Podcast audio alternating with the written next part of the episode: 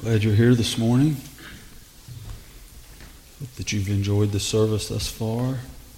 If you're visiting, I want to reiterate what Kelly said. We're glad you're here. We realize there's a thousand other places, other churches you could be today, and you've chose to be with us, and we don't take it for granted. We appreciate you being here.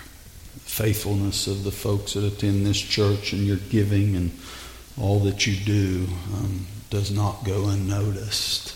So, we've been doing a series for the last six or eight weeks on the parables of Jesus. This morning's parable is titled Motive for Service. Um, it, in the Bible, it is the laborers in a vineyard. Um, it's found in Matthew chapter 20, beginning with verse 1. And if you want to go ahead and turn there, we'll, uh, we'll read it in just a few minutes. But it actually begins, the, the reason for the parable that Jesus gives actually begins um, in chapter 19, verse 27. The inquisitive Peter, as he was, and excuse me.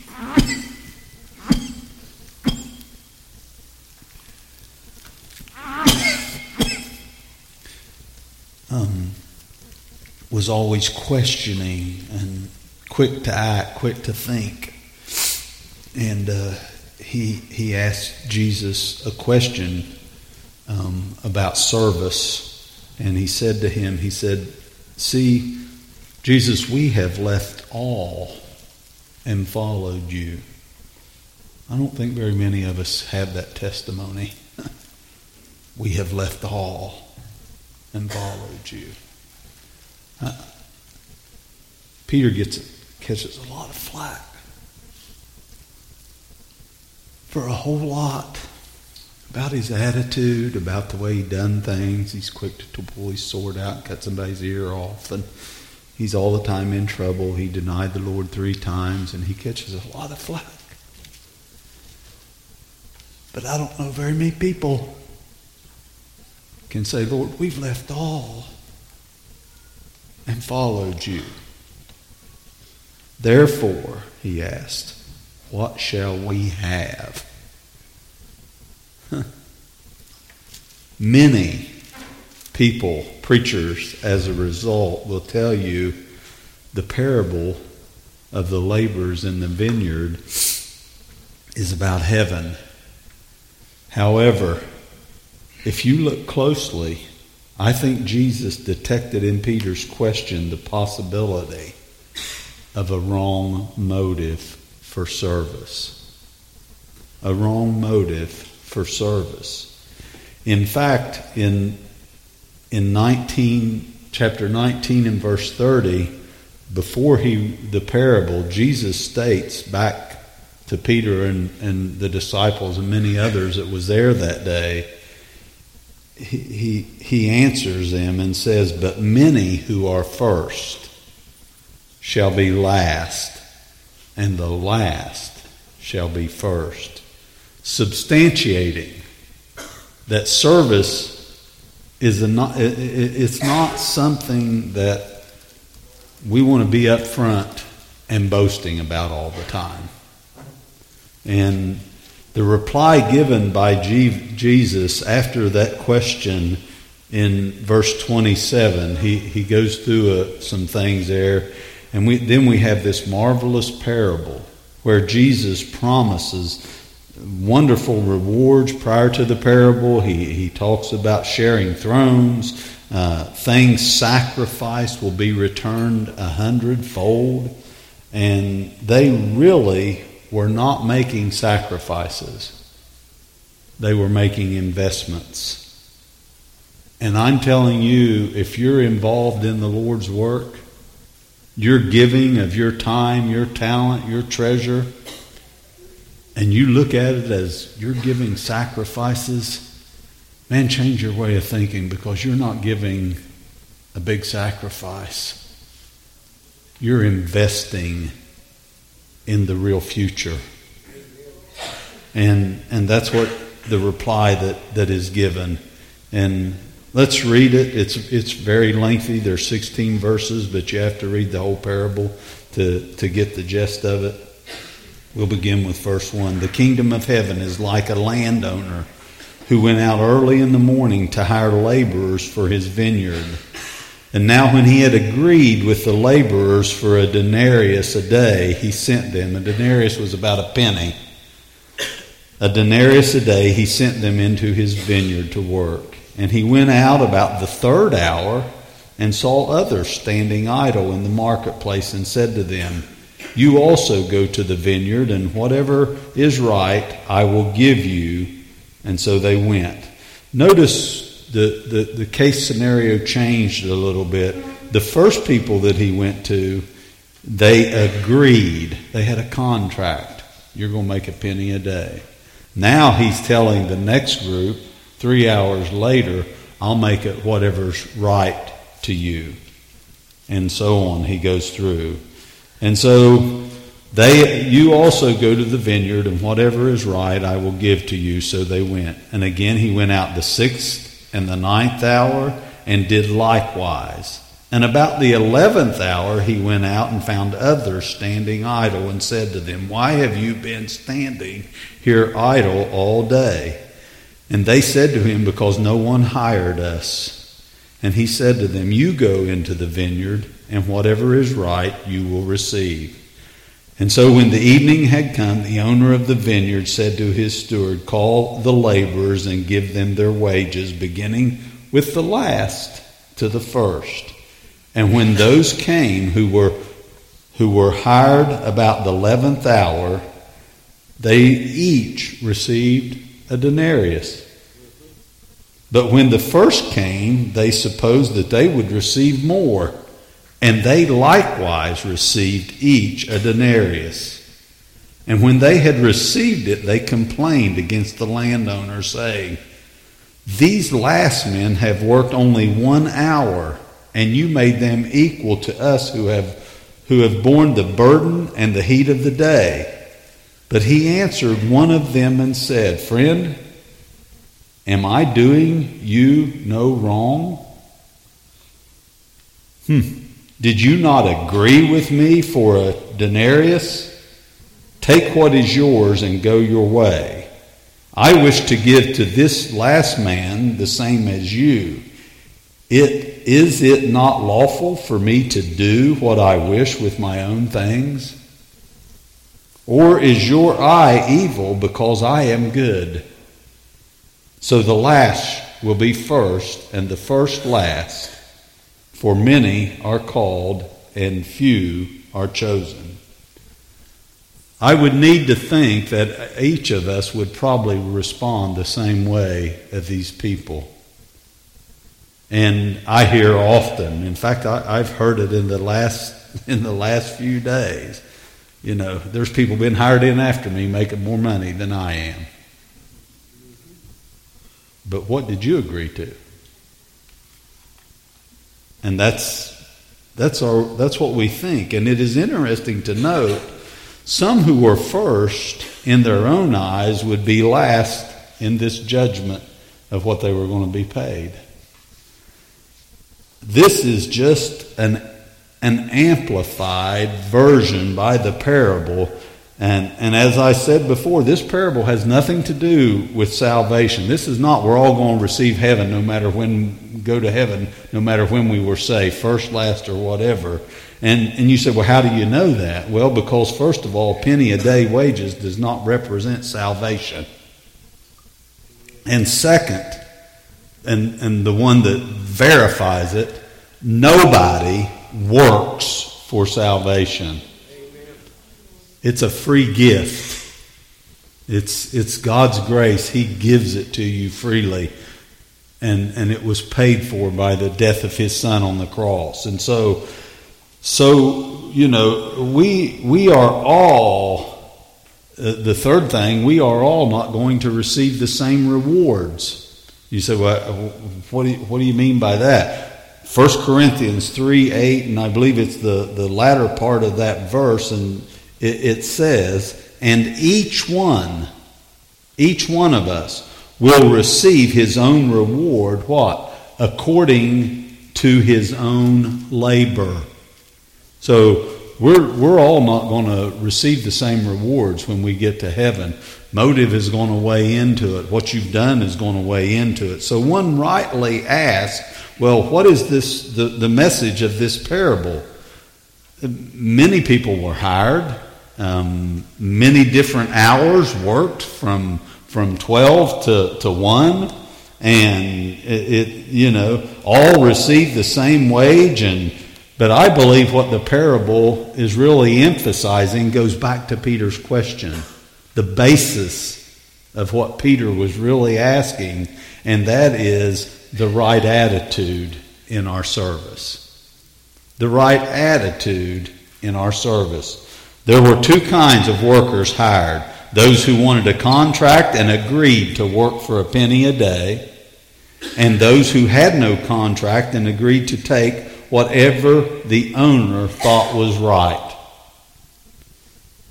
All laborers had different circumstances of, of concerning the, the time uh, that they worked and even what they could have or could not have been paid. And so when you look at it from, from that perspective, this somewhat explains why he paid the laborers as he did. Um, he wanted those who were hired first to see how he paid um, who were hired later. And it was a, a, way that the owner could show to these individuals how generous he really was. And, and it, it also shows us, as you know, we, we can draw the parallel, and everybody does, not saying that it's correct, but it shows us those saved late in life who have not the same opportunity to serve as much as others, but what everyone receives will be fair in God's eyes. And so the lesson is obvious to those disciples who also, and, and also to us, um, we should not be serving Jesus because we want to receive um, some expected reward. And we should not be insisting on knowing what we will get. Um, I want a bigger mansion than John Gina does. I, I think a lot of people have that attitude in, in being involved in Christian service. Well, I, I do so much more. Um, it's about your love. I've been in and around um, Chesapeake Little League ever since my my kids in their 40s now. Chad is, and ever since the, for years. Um, and, and there's a constant all the time I've been in and out of that little league system down there. And, and I, I know some of our people that, you know, a lot of people now that's on the board. And I, if you live close, you heard the fireworks last night and, and all that was going on. But I've watched, you know, most of us get involved in, in service of, of for a, a, purpose. Well, my kid's there. I, am I'm, I'm guilty. I'll, I'll be involved. I, I really wasn't because I was traveling. My job, I traveled. But I was there for their games, the ones I could be. But most people get involved. Well, my kid's are there, and when my kids is gone, then I'm gone. I'm in and out, in and out, in and out. I've watched Greg Huff be in there consistently, and I'm, I'm not just bragging on Greg Huff, but he's always there. He's always coached a team, he's always been involved. Why? For the love of what he does. He serves, he enjoys mentoring kids to play baseball. Do you serve the Lord because you enjoy what you're doing out of love for other people and love for the Lord? That's, that's, that's what is obvious here. The lesson to, to those there, it's not about what my reward is going to be. It's not about being involved in the things that we do because of what reward we are going to receive. God is infinitely, and get this point, generous and gracious and will always give you better than you deserve. If you don't hear anything else this morning, you realize God is a gracious God and He will always give you better than you deserve. If we got what we deserve, we'd all be in hell. God is going to be generous and gracious to us. And there is this undertone here that we will get something more than we really deserve. And, and Jesus just rebuts that with this parable. These people thought, well, I've been here longer than they've been here. And so, and, and we have that in church world. Exact same philosophy. I've been here for a hundred years. So I have more rights. I have more opportunity. I'm doing yada, yada, yada, yada. And, and we talk. That's not the way that God looks at our service. That's not the way that God desires for us to think. We're on equal footing. We serve for one motive because we love the Lord. And we serve for one motive because we're here to build the kingdom. That's it. But, but what everyone, we must understand what we deserve and what is going to be not what it's about. We're going to receive graciously because God's going to give us more than we deserve. Wow. I also think that we can see it is possible to be doing the Father's work and, and not um, necessarily uh, be doing His will from the heart. We can get caught up if we're not careful in the business of serving God and forget what the, what the real motive is about. We serve, you know, I, am involved because this is what I do. No, you're involved because you love the Lord and are to build the kingdom. Um, you're involved because we are about building a kingdom. Especially, especially when we think of it from a motive that it is all about the reward. It's not about the reward. We've already been rewarded with justification by grace through faith when we trusted Christ. That's the ultimate reward. We are going to heaven to live a life with God someday. And, and we can get all worked up about the state of the way our country is and all the stuff. That doesn't change what your reward is. That just changes the state we're living in now. And are we still serving by faith, knowing that God has not changed? God's no different today than he was a year ago or two years ago or five years ago. Amen. We're, we're to be a kingdom minded person building the kingdom. We can get so involved in, in, in our surroundings and our politics and our our way of thinking and, our, and just our lives and forget that we're here as Christian people to love God and build the kingdom. It, it is also noted in Scripture that if we are serving to hear the accolades of others, we've already received our reward. I, I did such a, I, I need to be recognized. Really? Then you'll get your reward then. The accolades of others.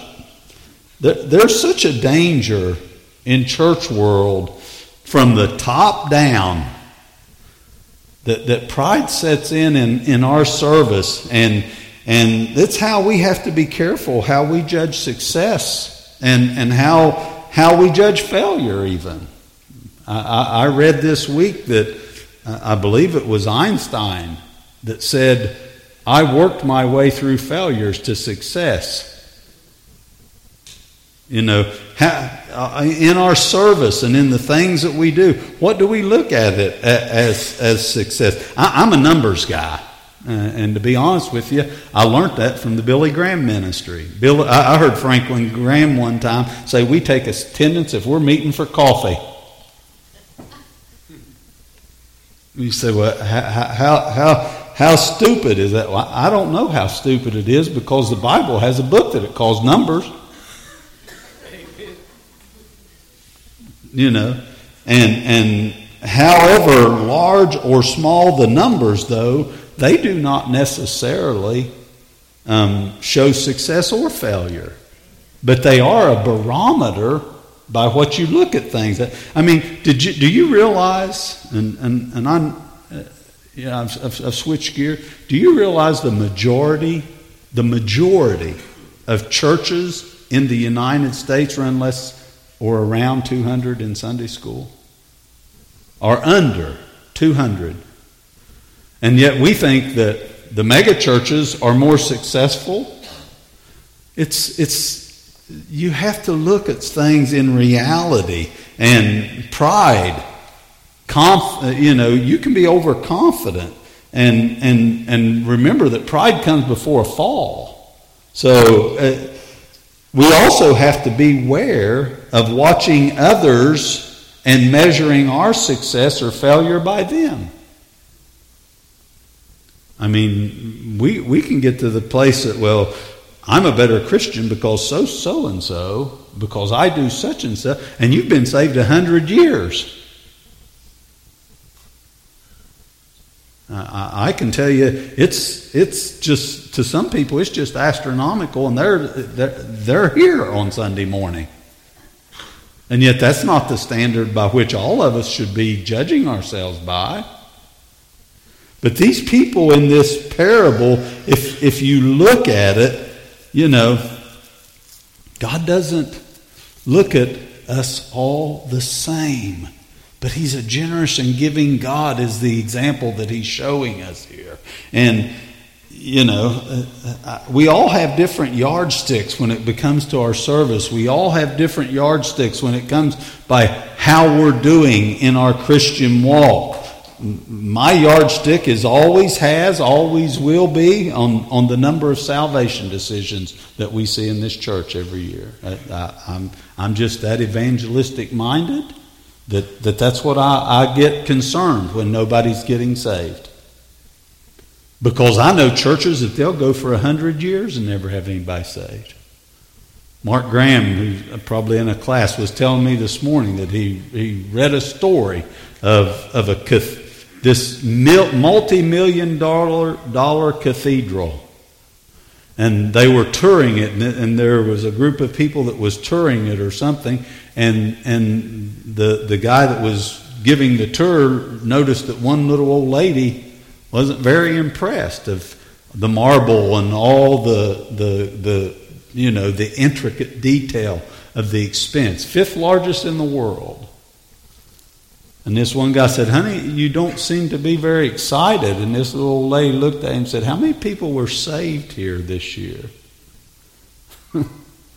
and he said, this is, this is not a chapel, this is a cathedral. In other words, it's all about the show. Are we all about the show? I'm not about the show. I want to know how many people are saved. I, I my, the, you know, wow, I mean, I, am I'm, I'm, I'm, I'm about numbers and, and however large or small, but my yardstick's going to be how many decisions were made this year. My yardstick's going to be how many people that got saved did we get in a baptistry that acknowledged their profession of faith? How many people joined this church once they got baptized or that visited? The, it's I'm just a numbers person, and and why? You say, well, why, what's so important about numbers? I, I've told you a hundred times. Because every number has a face. Every face has a name. Every name has a story. And every story matters to us. but more importantly, your story matters to God. Amen. So we serve to build the kingdom. And, and why? Because that's why we're here. Yeah, we have all these other responsibilities. You have all of the, the, the, everything about life that, that muddies the water for us and, and that we have to do to make a living and, and work. And, and I can go on and on and on. But when it comes right down to where the rubber meets the road, what are you doing with your time, your talent, and your treasure to build the kingdom of God? What's your main motive for serving God? Is it to draw attention to self? Is it about the reward? Is it because of pride? If that is it, then you need to think about your way of thinking because it's about building the kingdom. It's about rescuing the perishing, care for the dying. It's about leading your lost friends to Christ. You don't see very many tears anymore about people uh, when, when, when someone passes and they don't know what their eternal destination was. I, I, told a story last week here about someone over a tank of acetylene that that we had words and a falling out. Went almost two years and didn't speak. I'm not talking about an acquaintance. I'm talking about one of my best friends. I never remember a time in life that they weren't part of my life. Never. They grew. We grew up right across the street from each other. I buried him this week. We, when we think about lost, forgiveness, all the things that really matter, what's important to you in your service? What's important to you in life? What's important to you in forgiving others, in the things that you do that you need to do when God speaks to you? That's what Jesus is getting at with the basis of this whole thing is your motive and what you do in life. Is it about loving God and building the kingdom? Or is that just something you do for 30 or 40 minutes or an hour and five minutes? I'll quit in a little bit. I always said I wanted to preach a 25 minute sermon. I've never done it, but I've tried. What's your motive? That's what Christ is getting at here. The last thing I see here is this, and, and there's just something about those that were first in this story. I think Christian people can be guilty. The very nature of these people is they did not rejoice that others received a reward. They did not rejoice. Instead, they were jealous. They were complaining. They were critical. The goodness of the owner did not lead them to repentance. It revealed the true t- character of their hearts. Wow. They were selfish. I believe we've seen in our country a mercenary spirit, an envious spirit, one of ingratitude, commercialization of the church in the last few years. That it's, it, it's just inundated Christianity in our churches, and, and it proves to us, this parable does, that is that really what God's about? Or is he about loving and caring and generosity and graciousness and kind? Not willing that any should perish, but that everyone would come to repentance. Preachers are the world's worst. It, it's pitiful. Well, I had 20 more than you did in Sunday. Who cares? I want to know how many you had saved.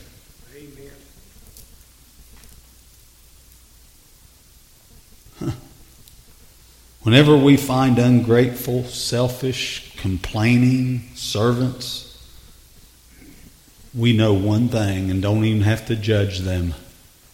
They're just not they're they're just not living out the fruit of the spirit and you can see that they're not yielded to the spirit of God. And they're definitely not yielded to the master's will. We should, in fact, always be encouraged by the graciousness of a loving God. Amen. So, why not live out the rest of your life, of my life? Grateful service to a God that cares. Yeah, our first thoughts are just like theirs. I worked 12 hours and they got as much as I did for an hour. Sometimes God's thinking is just upside down to our thinking.